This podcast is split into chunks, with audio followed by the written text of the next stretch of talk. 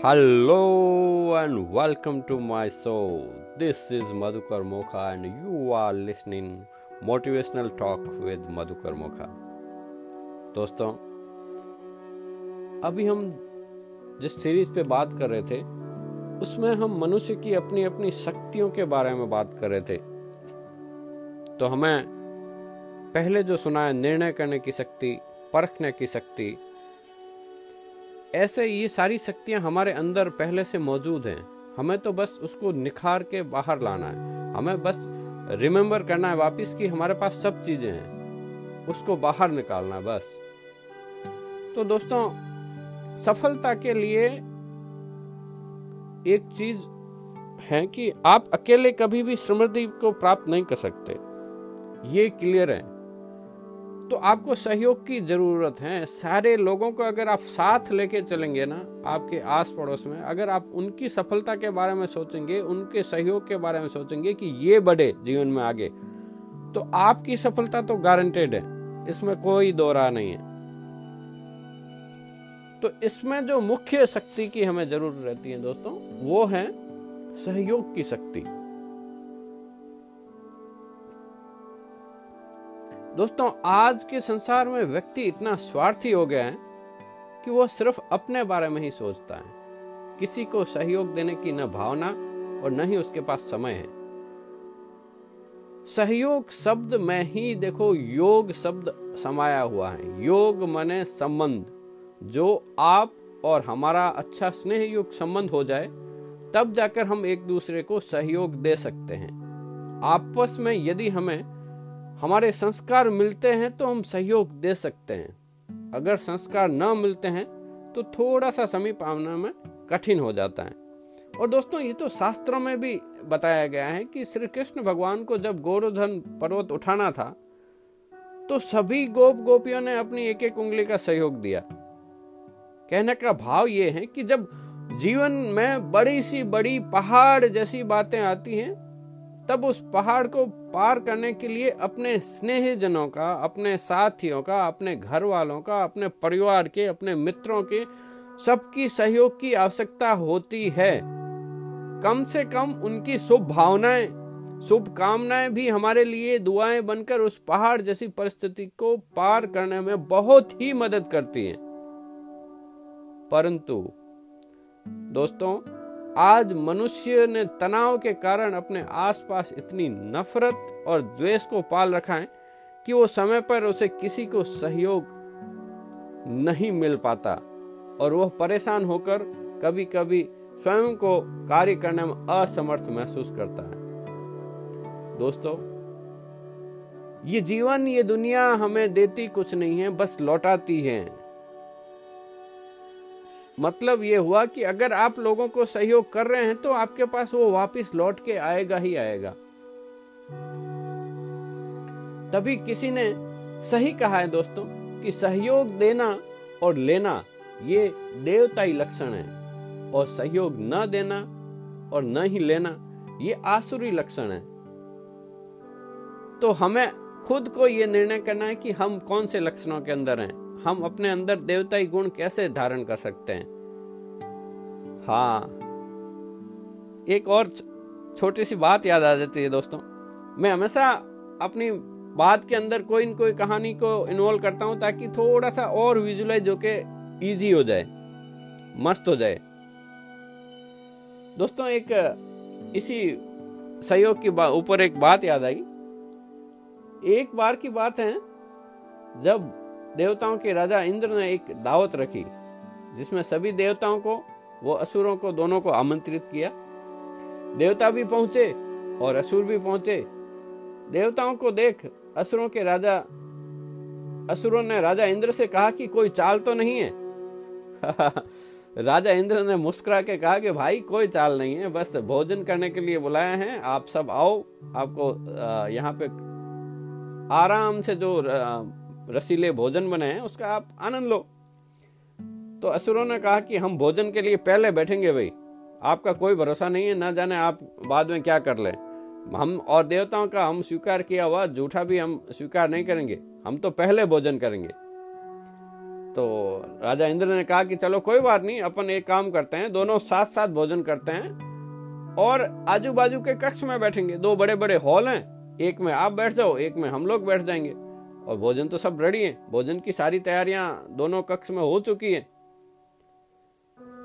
तो वहाँ पे दोस्तों, एकदम डाइनिंग में पूरा भोजन के जो है ना, छप्पन प्रकार के रसीले व्यंजन वहाँ रखे हुए थे। और उसकी शानदार खुशबू आ रही थी। और बस आप सोचो कि जब खुशबू नाक में जाए तो फिर कौन रुक पाए? तो असुरों ने कहा कि भाई, जल्दी करो, हमें तो बस फटाफट शुरू करना है। तभी कहानी में थोड़ा सा ट्विस्ट आया। राजा इंद्र ने कहा कि भाई, भोजन के लिए एक शर्त है हमारी। वो आप सबको माननी पड़ेगी कि भोजन को सीधे हाथ रखकर ही करना है। आप हाथ को मोड़ नहीं सकते।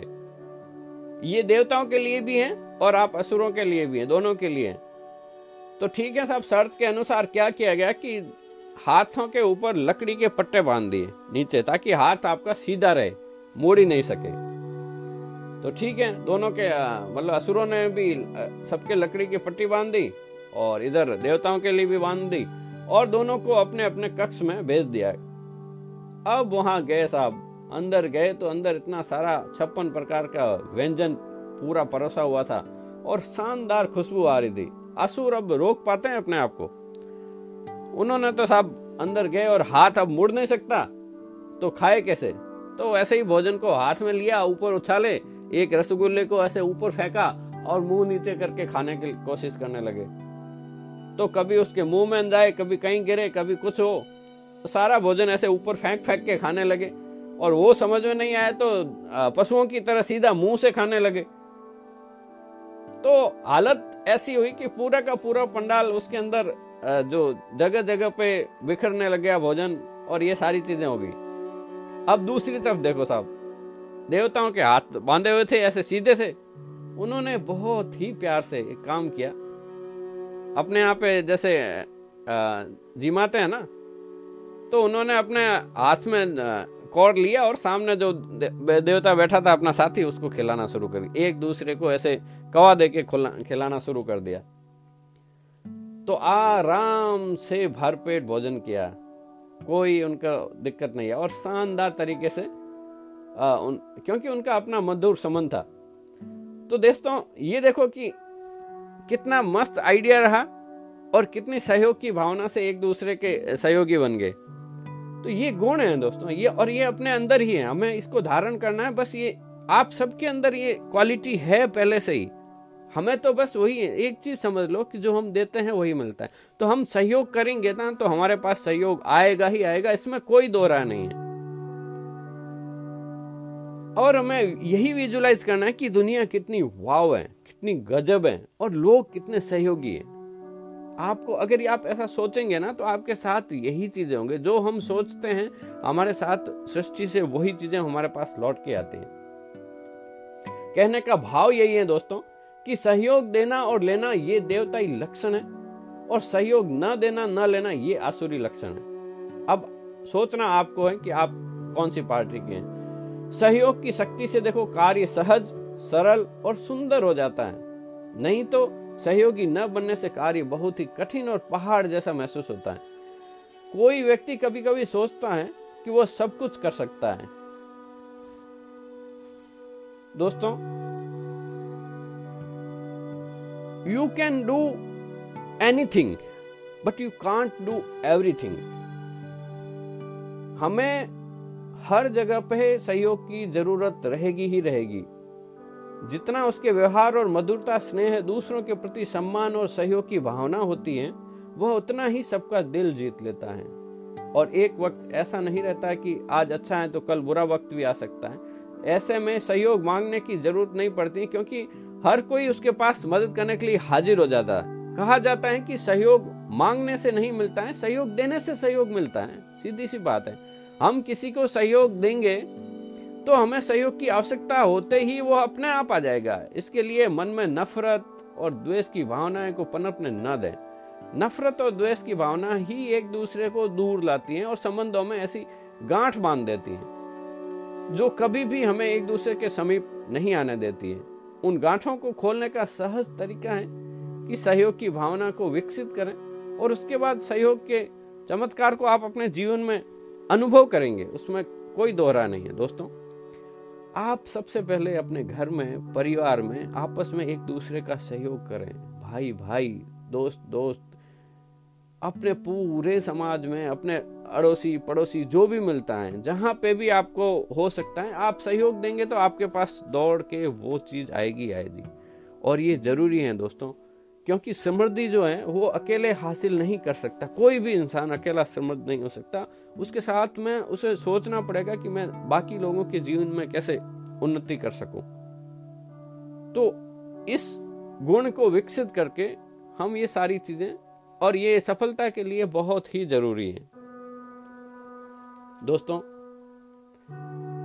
इस पॉडकास्ट को मैं, जो आपका सहयोग है उसके लिए आपका दिल से बहुत बहुत आभार। आप लोग इसे हर, मुझे इतने सारे बढ़िया फीडबैक मिल रहे हैं। कई लोग ये कह रहे हैं कि भाई इससे हमारा लाइफ के अंदर बहुत सारा इफ़ेक्ट आ रहा है। मेरा एक छोटा सा कंट्रीब्यूशन है कि मैं कोशिश कर रहा हूँ कि हर एक तरह से लगातार ये दे रहा हूँ। रोज छोटे छोटे ज्ञान के मोती कहीं कहीं से चुन के और आपके साथ शेयर कर रहा हूँ। तो आप ऐसे ही हँसते रहें, मुस्कुराते रहें, खुश रहें और सहयोग देते रहें। कल फिर मिलते हैं एक नई शक्ति के लिए, एक नए गुण को विकसित करते हुए। तब तक के लिए जय हिंद, जय भारत।